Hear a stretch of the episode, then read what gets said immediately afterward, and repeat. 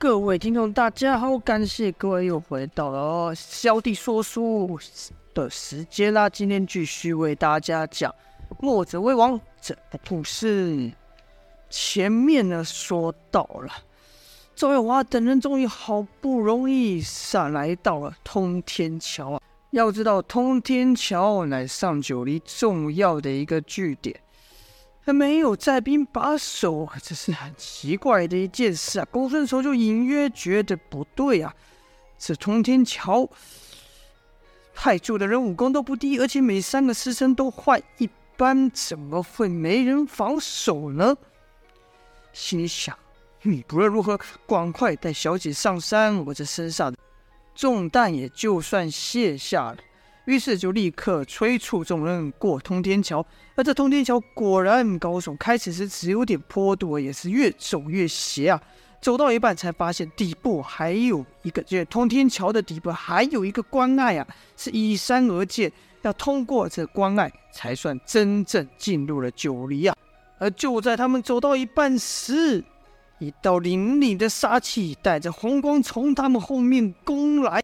姚旭珍等人回头一看，不禁脱口而出喊道：“南宫烈！”没错，那道带着杀气的红光，正是南宫烈手中的明艳刀所发出啊！石刚想也不想，立刻朝南宫烈奔去。南宫烈的刀劈在石刚的铁背上，锵的一声发出金属交击之声，两人就在这狭窄的通天桥上打了起来，而。在通天桥的后面，与南宫烈随之而来的，自然是杨无惧、夏景渊、殷万清、胡野间等人了。那却说这南宫烈等人怎么在这时候出现了？原来啊，那日在大树喷，公孙仇等人逃离后，南宫烈等人又搜了老半日，都没有发现南宫烈。心想：怎么可能？这几个大活人难道还能长成翅膀飞上天不成呢？于是，杰又彻底找了一下，直到殷万清找到殷万公孙仇凿开的石穴，才彻底相信公孙仇等人已经不在大树盆跑走了。南宫烈大怒道：“该死，该死！眼看就要擒住那女娃来威胁着赵天烈了，怎么就让他们给跑走了呢？”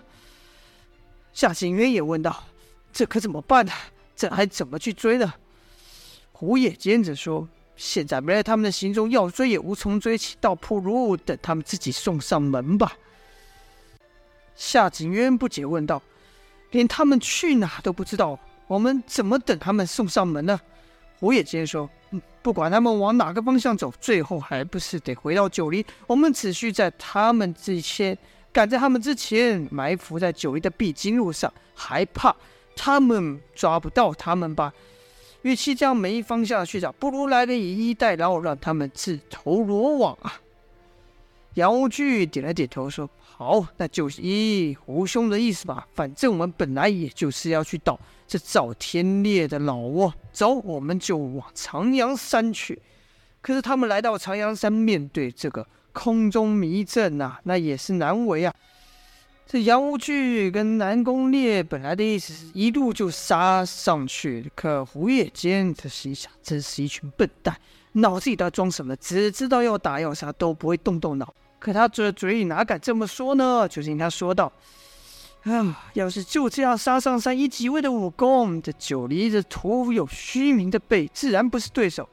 但万一他们不下山呢？那可怎么办呢？”难道我们就在这等着等他们下山吗？夏子渊听完后一脸狐疑，说道：“那那我们是上不了九黎了。”胡也坚说：“自然是要上去，但上去也不是这么简单的事。就说眼前这空中迷阵就把我们给困住了。”南宫烈士说：“那你说现在该怎么办？”胡也坚说：“不如让我和英兄先行一步，我俩擅长跟踪，找几个人问几句话，这迷宫不也就过了吗？”殷万清也说道：“是啊，如果这事交给我去办，肯定能带各位轻轻松松的上山，杀到九黎。”杨无惧则想：“是了，我此行可不光是逞匹夫之勇，即便我把那赵天烈再败一次又如何？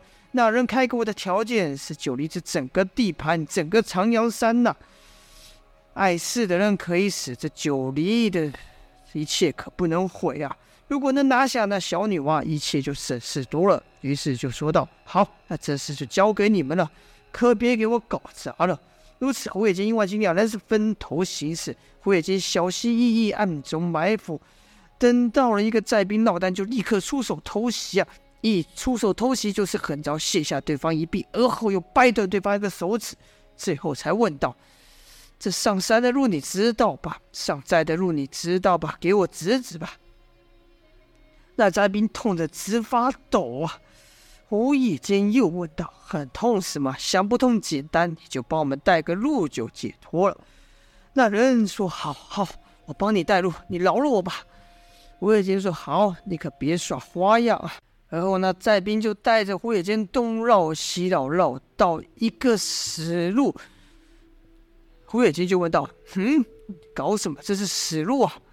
哪知那寨兵居然不答话，直接朝胡野间冲来，想要把胡野间一起抱下山，摔个尸骨无存。胡野间是眼明手快，来个擒拿手，一个卸力，让那寨兵自己摔下去，摔到了万丈深崖之中。这一下胡野间可吓到了，心想：好险！没想到这家伙如此顽皮，刚要再慢一步，我还真得被他拉下山去了。哎呀！而后胡野间又偷袭几个人，但这寨兵都是一样抵死不从啊！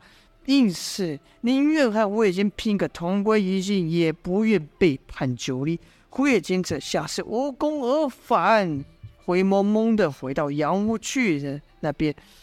这一下可让南宫烈给酸了，说道：“浪费这么长时间，什么事也没办成，没用。”胡野间无话可辩，倒是杨无惧则说：“不急，既然都等了，也不差这一回。”我们再等等殷万清吧。好了，这就是本章的内容啦。